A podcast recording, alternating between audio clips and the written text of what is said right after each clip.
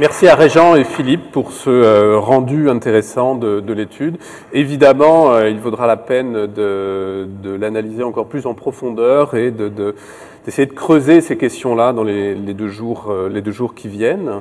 on aurait pu essayer de consacrer une période de, questions-réponses un peu plus longue. Ce qu'on a choisi de faire, c'est d'inviter à la table un, certain nombre de, on les qualifie, on les étiquette jeunes, hein, un certain nombre de jeunes pour essayer de mesurer leur réaction à, euh, à cette étude du CEFRIO. Oui, excuse-moi. Je, je t'ai pris dans ma, dans ma feuille de, de route. Euh, donc, qui serait intéressé à venir se joindre à nous en avant et discuter un peu, avoir votre opinion sur le sujet?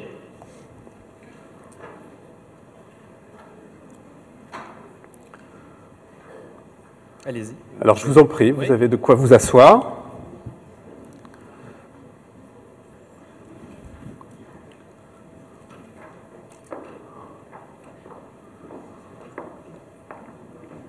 Est-ce qu'on va remplir toutes les chaises? Euh... Allez-y, allez-y. Probable que oui.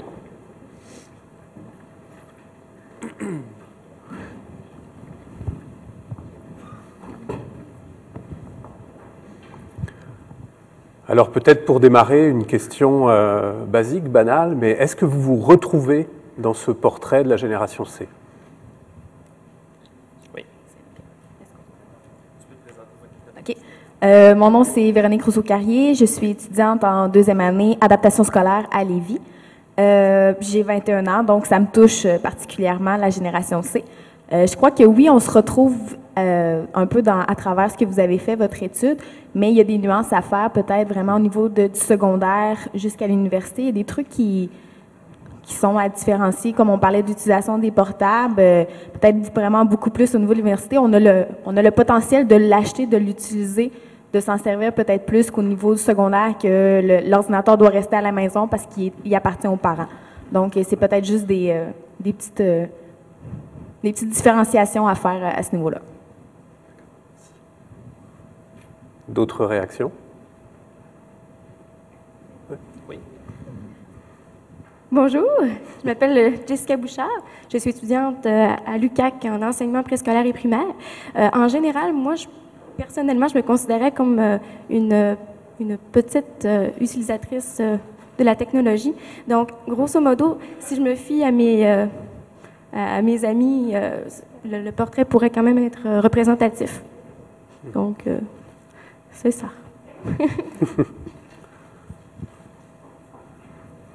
D'autres réactions? Vous vous retrouvez? Oui Bonjour. Ah. Euh, c'est bon? Oui. Bonjour, mon nom c'est Maria Isabelle. je suis étudiante en maîtrise à l'Université de Laval. Et bon, je me trouve, euh, selon mon expérience, je trouve que, euh, je dirais, c'est plus ou moins classer, disons, tous les gens, les jeunes de 12 à 24 ans, ils font utilisation autant qu'on l'a vu des technologies ou de, l'information, de la communication. Je trouve aussi euh, parler un peu des de gens qui utilisent vraiment les, technologies, oui, mais de là à qu'ils l'utilisent pour créer, pour collaborer, il y a un, pas très très grand. Alors, euh, c'est un peu ma réflexion. Je dis oui, nous, sommes partis définitivement d'une génération qui est en train de, changer, qui fait partie aussi de la, des transformations de la société, mais euh, d'utiliser les technologies et puis de créer et collaborer avec la technologie, je trouve qu'il y a un grand pas à étudier ou à faire. Merci. Est-ce qu'il y a d'autres réactions à cette euh, question? Bonjour, euh, je m'appelle Olivier Parent, je suis étudiant en journalisme au Cégep de Jonquière. Euh, puis d'abord, je dirais que c'est un peu spécial de, voir les résultats de l'étude, ben, de se voir euh, scruter comme ça en tant que jeune. moi, j'ai 19 ans. pour, pour moi, ça m'apparaît comme normal de, de, vivre par rapport aux technologies. Je me considérais comme un grand utilisateur, mais comparativement à mes amis ou à mes connaissances euh, dans mon programme en journalisme, euh, les jeunes de environ 18-20 ans, ben on est on n'est pas si pire que ça. Je, veux dire que moi, je me considère euh, vraiment un grand utilisateur, puis je me rends compte que les gens, ben, c'est plus pour communiquer que pour créer et collaborer. Puis j'ai hâte de voir quand les gens vont plus créer et collaborer. Donc, euh, c'est représentatif, mais oui, il y a certaines nuances à apporter. Qui d'entre vous utilise, utilise l'Internet pour créer? Euh... moi, ben. Oui. Moi, ben, je peux dire que j'ai un blog personnel, que je fais un peu des essais-erreurs. Euh, aussi, euh, je, je, fais partie d'une web télé. Donc, c'est un peu des essais pour créer, mais il n'y a rien d'officiel en tant que tel. C'est plus, comme je dis, des essais. D'accord. Et toi aussi, tu, tu l'utilises pour créer? ben, dans le fond, moi, je suis dans un programme qui s'appelle Protic. Donc, ce programme-là, c'est tout au long du secondaire, on fait l'utilisation des TIC, donc euh, tout ce qui est technologie et communication. Donc, c'est un peu nécessaire dans mon programme qu'on crée euh, avec l'Internet. Donc, on doit créer des pages web. Euh, on a déjà créé plusieurs wikis, participé à des forums. Donc, c'est un peu intégré dans mon éducation de devoir créer à partir des technologies. Moi, je peux euh, contredire un petit peu. Je suis étudiante à la maîtrise en technologie éducative et euh, j'ai 25 ans, donc je suis à la limite. Et je ne crée pas du tout sur Internet. Donc, je consulte beaucoup, je cherche de l'information, mais côté création, euh, je ne suis pas rendue là encore. On parle de, pardon, on parle de chercher de l'information. Toi, tu es en journaliste. Il y a beaucoup d'infos sur le web, puis il y, a de il, y a de il y, a de la bonne information, puis il y a de la mauvaise information. On parlait de Wikipédia tout à l'heure. Euh, comment est-ce que vous filtrez cette information-là? Ben, pour ma part, euh, je dirais que c'est plus ma recherche avant, euh, ma pré ma pré-recherche, je pourrais dire, euh, avant de m'attaquer à un sujet d'article. Je vais faire une recherche sur Internet, sur Google, sur Wikipédia, mais ma, véritable matière, c'est les, gens à qui je vais parler, les gens avec qui je vais faire des entrevues. Puis c'est là que je vais venir chercher l'essentiel de, des informations. Mais quand Dans un travail plus académique, disons, euh, où tu, tu irais chercher vraiment de la du contenu hmm. et non, euh, dans ton cas, pour des entrevues. comment est-ce que vous filtrez cette information-là? Est-ce que vous prenez seulement qu'une source ou vous, euh, savez très bien que bon, il y a peut-être des erreurs dans l'information que vous trouvez Non, c'est ça. On prend plusieurs sources, puis euh, les plus officielles possibles. Euh, aussi, beaucoup dans les autres médias. On suit beaucoup aux autres médias. Puis je parle pas juste comme journaliste, je parle comme étudiant aussi qui a fait des recherches pour des cours quelconques. Donc, oui, on cherche plusieurs sources, puis on se fie, en tout cas, moi, je me fie moins au forum ou aux trucs du genre qui laissent un peu libre cours à des citoyens. Euh, ben moi, c'est un petit peu le contraire. Moi, je voue euh, entièrement ma confiance à Wikipédia parce que la plupart des sources ont été vérifiées et quand les sources, quand on écrit quelque chose sur Wikipédia, si euh, la personne qui a écrit ça a pas de source, il est écrit au début de l'article. Donc, on peut tout de suite savoir si l'article vaut la peine d'être lu ou bien si les, les sources sont assez faibles. Il y a aussi plusieurs forums où on peut partager notre opinion, nos connaissances. Donc, c'est sûr que les forums, c'est pas exactement, on peut pas savoir si c'est la, la, bonne information ou pas. C'est sûr qu'il faut regarder sur plusieurs sources, mais juste pouvoir savoir ce que les autres personnes pensent, leurs connaissances, puis quand il y a beaucoup de personnes qui ont les mêmes connaissances, ben, on peut se faire une idée euh, plus facilement. Bonjour. Euh, vas-y. Vas Pardon? Bonjour, je m'appelle Pierre-Anne. Je suis euh, présentement étudiante à l'Université Laval en enseignement secondaire, histoire, géographie. Euh, moi, mon rapport à Wikipédia est euh, différent parce que souvent à l'université, même au cégep, on ne considérait pas cette source-là comme une source fiable et donc ça nous demandait, on ne pouvait pas l'utiliser. Oui, j'ai utilisé et j'utilise encore Internet pour des recherches en histoire comme en pédagogie, mais euh, ce que je trouve pour justement filtrer l'information, c'est de diversifier nos sources d'information. Autant d'aller à la bibliothèque, d'aller sur les sites Internet pour valider euh, les sources. Donc bonjour, euh, Jérémy, étudiant à l'Université Laval en technologie éducative. Euh, pour revenir sur la question en fait de, des sources, moi ce qui me paraît intéressant en fait, c'est que la question se pose au même niveau pour Internet ou pour les autres sources documentaires en fait. C'est-à-dire que ça nécessite un esprit critique, un recoupage des sources. C'est juste que là en fait le problème enfin c'est pas franchement un problème, mais la problématique qui apparaît c'est que les sources sont beaucoup plus nombreuses, beaucoup plus denses, et euh, ce qui me paraît, euh, ce qui me paraît pertinent en fait, c'est donc euh, bah, bien sûr de, de, recouper les sources, mais ce qui me paraît intéressant sur Internet et notamment par Google Books, c'est qu'on a accès à des ressources qui sont traditionnelles, en l'occurrence des livres, mais qui sont vraiment centralisées sur un support en fait. Donc je crois que la pertinence et les apports d'Internet, c'est surtout de multiplier ces ressources, mais que le questionnement de fond en ce qui concerne la véracité de l'information ou des sources et de la réflexion reste plus ou moins le même que par rapport à des médias plus traditionnels. Bonjour, mon nom est David Martel. Je fais présentement ma maîtrise en éducation à l'Université du Québec à Chicoutimi. Moi, je partage un peu le point de vue de mes collègues. Oui, euh, certaines. Ben, Wikipédia, moi d'abord, je m'en sers comme point de départ. Supposons que j'ai un travail à faire puis un concept que je connais pas ou que j'en connais peu, mais Wikipédia va me servir à le définir, faire un historique et me donner plus de sources ensuite pour pouvoir poursuivre ma recherche. Oui, certains, euh, la grande majorité des informations ont des sources, mais d'un autre côté, mettre Wikipédia comme source dans un travail universitaire, en ce moment, ça se fait pas. Oui, il y en a qui l'utilisent pour euh, s'aider quand ils ont des résumés de romans à faire ou ainsi de suite, mais à l'heure actuelle, euh, Wikipédia, c'est pas, pas le mieux. Je vais me faire un petit peu euh, l'avocat du diable. Ici, tout le monde dit, oh, ben, on, varie nos sources, on va utiliser des livres, mais je pense que l'information est rendue tellement accessible, puis vous allez peut-être pouvoir me confirmer au niveau de ceux qui ont des enfants, euh, qui ont des recherches à faire au secondaire ou même déjà début primaire.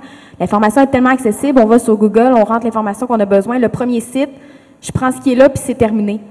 Donc, je pense qu'on a vraiment un niveau d'éducation à faire, soit les enseignants ou même les parents, de dire c'est pas comme ça que ça fonctionne. Va vérifier, va, va contredire ton information. Euh, les bibliothèques euh, sont rendues. Euh, il n'y a, plus personne dans les bibliothèques, puis c'est pas normal. Donc, je pense qu'on devrait revenir à cette base-là.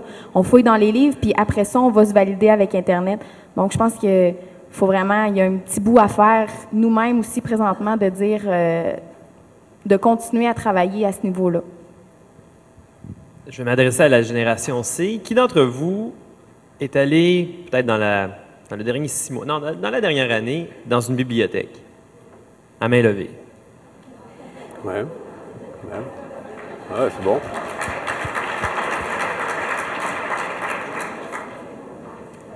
C'est surprenant.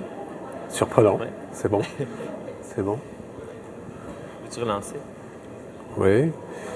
On, on parle. On m'entend Oui, c'est bon. Euh, on, vient d'évoquer une nécessité éducative, c'est-à-dire on sait que l'information est là, à la limite il y en a presque trop, maintenant on se demande comment chercher, comment discriminer, comment valider. Euh, une question un peu de prof, mais aussi de pédagogue, comment on peut vous aider là-dedans? Bon, je me lance.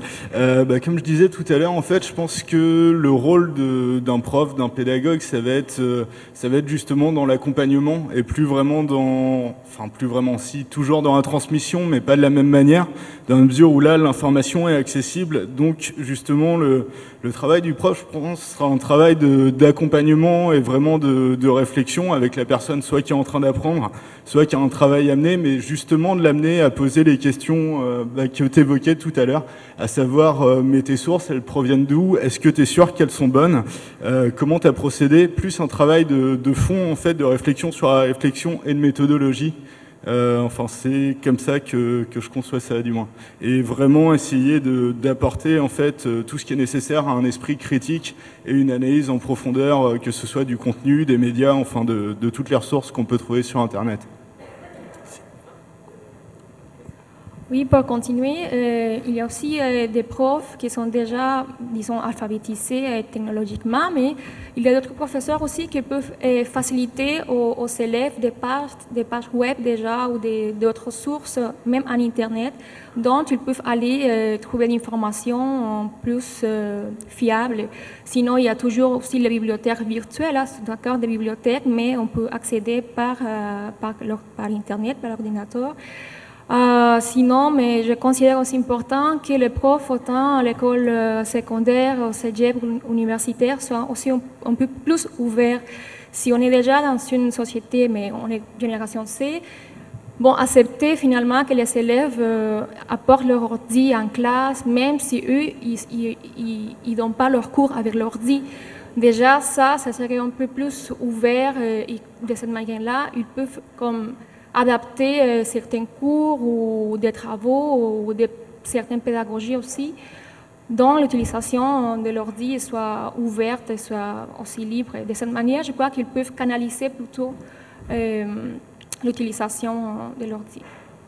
Merci beaucoup. Juste une question, on va, on va euh, se permettre quelques flashs puisque ces thématiques vont revenir au cours des, des- des deux jours qui viennent. Combien d'amis Facebook? 250. Combien Combien? 250 et plus J'ai fermé, euh, j'ai- fermé mon Facebook, donc euh, j'avais euh, quelques amis, mais j'ai arrêté Facebook. Ok, Je. Euh, bah, je dois pas être si sé que ça, vu que je connais pas mon nombre d'amis Facebook exact. Euh, je dirais à peu près 80 par là. Moi, personnellement, je n'ai pas de Facebook. Ok. Euh, ben, moi, j'ai peut-être 230 amis Facebook. Comment 200. 230. Alors le corollaire, c'est... euh, et, et vos amis dans la vie, il y en a combien? Les vrais?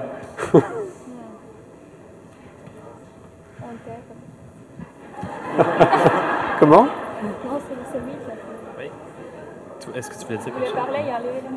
Euh, moi, j'ai, j'ai un compte Facebook et j'essaie vraiment de m'en débarrasser, mais c'est, c'est très difficile à cause de mon travail, euh, pour faire de la recherche aussi auprès des gens que je connais. Donc, c'est pas évident. C'est une, une façon peut-être intelligente d'utiliser ces outils-là.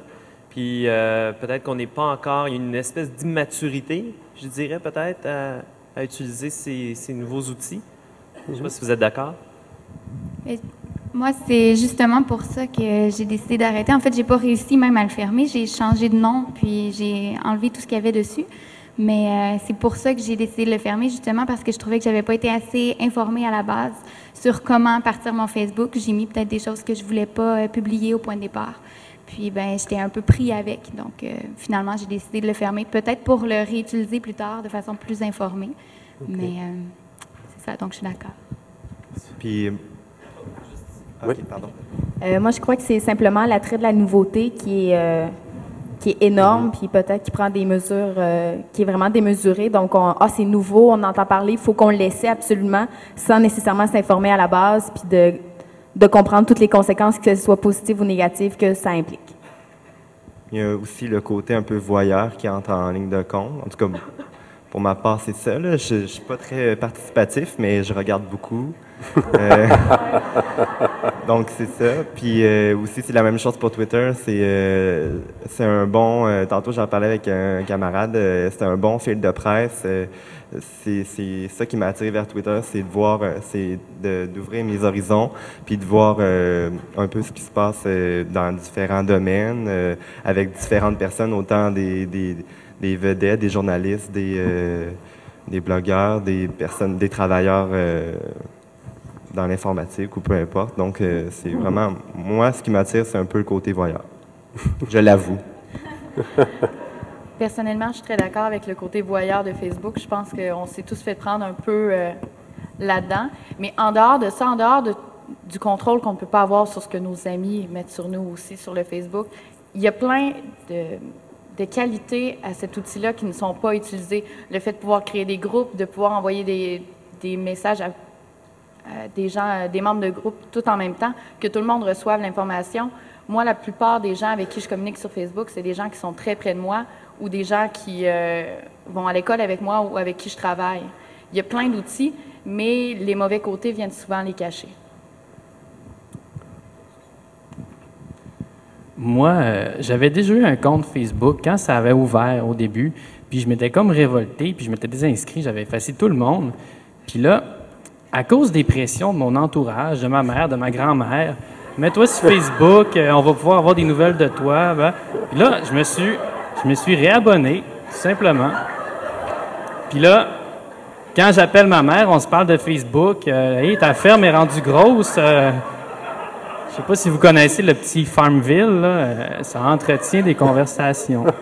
puis euh, c'est ça, dans mon Facebook, j'ai 32 amis, puis c'est des gens que je parle en vrai, puis que je côtoie. tu sais. Euh, oui, mon meilleur ami au primaire, c'était mon meilleur ami, mais maintenant, on n'a plus d'intérêt, puis on se parle plus, là. C'est, comme ça. Donc, pour faire écho à tes propos, euh, moi, je suis nouvelle sur Facebook depuis cet été et euh, moi, je ne voyais pas vraiment l'attrait d'aller sur Facebook, mais finalement, je me suis inscrite parce que je me suis rendu compte que mes amis, quand je les contactais par euh, courrier du standard, par exemple, sur le courriel euh, de l'UCAC, j'étais pas capable de les rejoindre rapidement. Donc, en m'inscrivant sur Facebook, ils- elles y vont tous les jours, donc je pouvais vraiment les, les contacter rapidement. Donc, il y a quand même, oui, il y a des, avantages, mais ça, c'est un très beau avantage que j'ai trouvé, euh, très bel avantage. Donc, c'est ça. Merci beaucoup. On va, on va devoir procéder euh, assez vite, malheureusement. Une dernière question euh, volontairement euh, provocante. Copier, copier ou télécharger ces, ces volets? Bon, euh, comme je disais, moi, je suis au secondaire. Donc, des travaux, on en fait tout le temps sur l'ordinateur. Donc, il y en a qui s'essaient souvent de copier entièrement des textes pour les remettre à leur professeur en pensant qu'ils vont jamais le découvrir. Euh, oui, c'est volé. Euh, la musique, ça peut dépendre, par exemple, parce que niveau... euh, en fait, c'est plus niveau génération. En tout cas, de toute ma génération, j'en connais pas beaucoup qui se sentent vraiment mal à l'aise de ne pas acheter un CD. Québécois, comme ce matin, Ariane Moffat jouait à l'autre côté pendant le déjeuner. Si tout le monde télécharge sa musique sur Internet illégalement, ben, on n'en fera plus de CD. Puis maintenant, avec justement iTunes, on est capable d'avoir un, un aperçu de la chanson, on est capable de voir si on l'aime. On n'a pas besoin de la télécharger. Puis si on l'aime, on l'achète. Puis ça coûte 99 sous. On n'est pas obligé d'acheter le CD au complet. Très bien. Merci beaucoup. Ah, De- J'allais juste rajouter, mais à ce sujet, il y a beaucoup d'artistes, ben, beaucoup d'artistes, il y a de plus en plus d'artistes qui ne font plus de CD parce que c'est pas payant. Mm. Donc, c'est une carte de visite qui coûte très, très cher. Alors, on préfère mettre tout sur l'Internet. Puis que, comme tu disais, les gens, je pense que c'est Radiohead qui avait fait ça, il avait laissé les, les, les gens euh, mettre un prix sur euh, les chansons. et faire de la scène. C'est peut-être un retour justement du local, de la rencontre, de la proximité. Euh, merci beaucoup pour tout ça. Évidemment, on a ouvert des portes. Il y a de nombreux enjeux derrière ça. Il y a plein de discussions. On va aller luncher. Moi, je propose évidemment au non-C de se mêler avec les C puis de continuer ces échanges-là euh, lors du lunch. Merci beaucoup. Merci.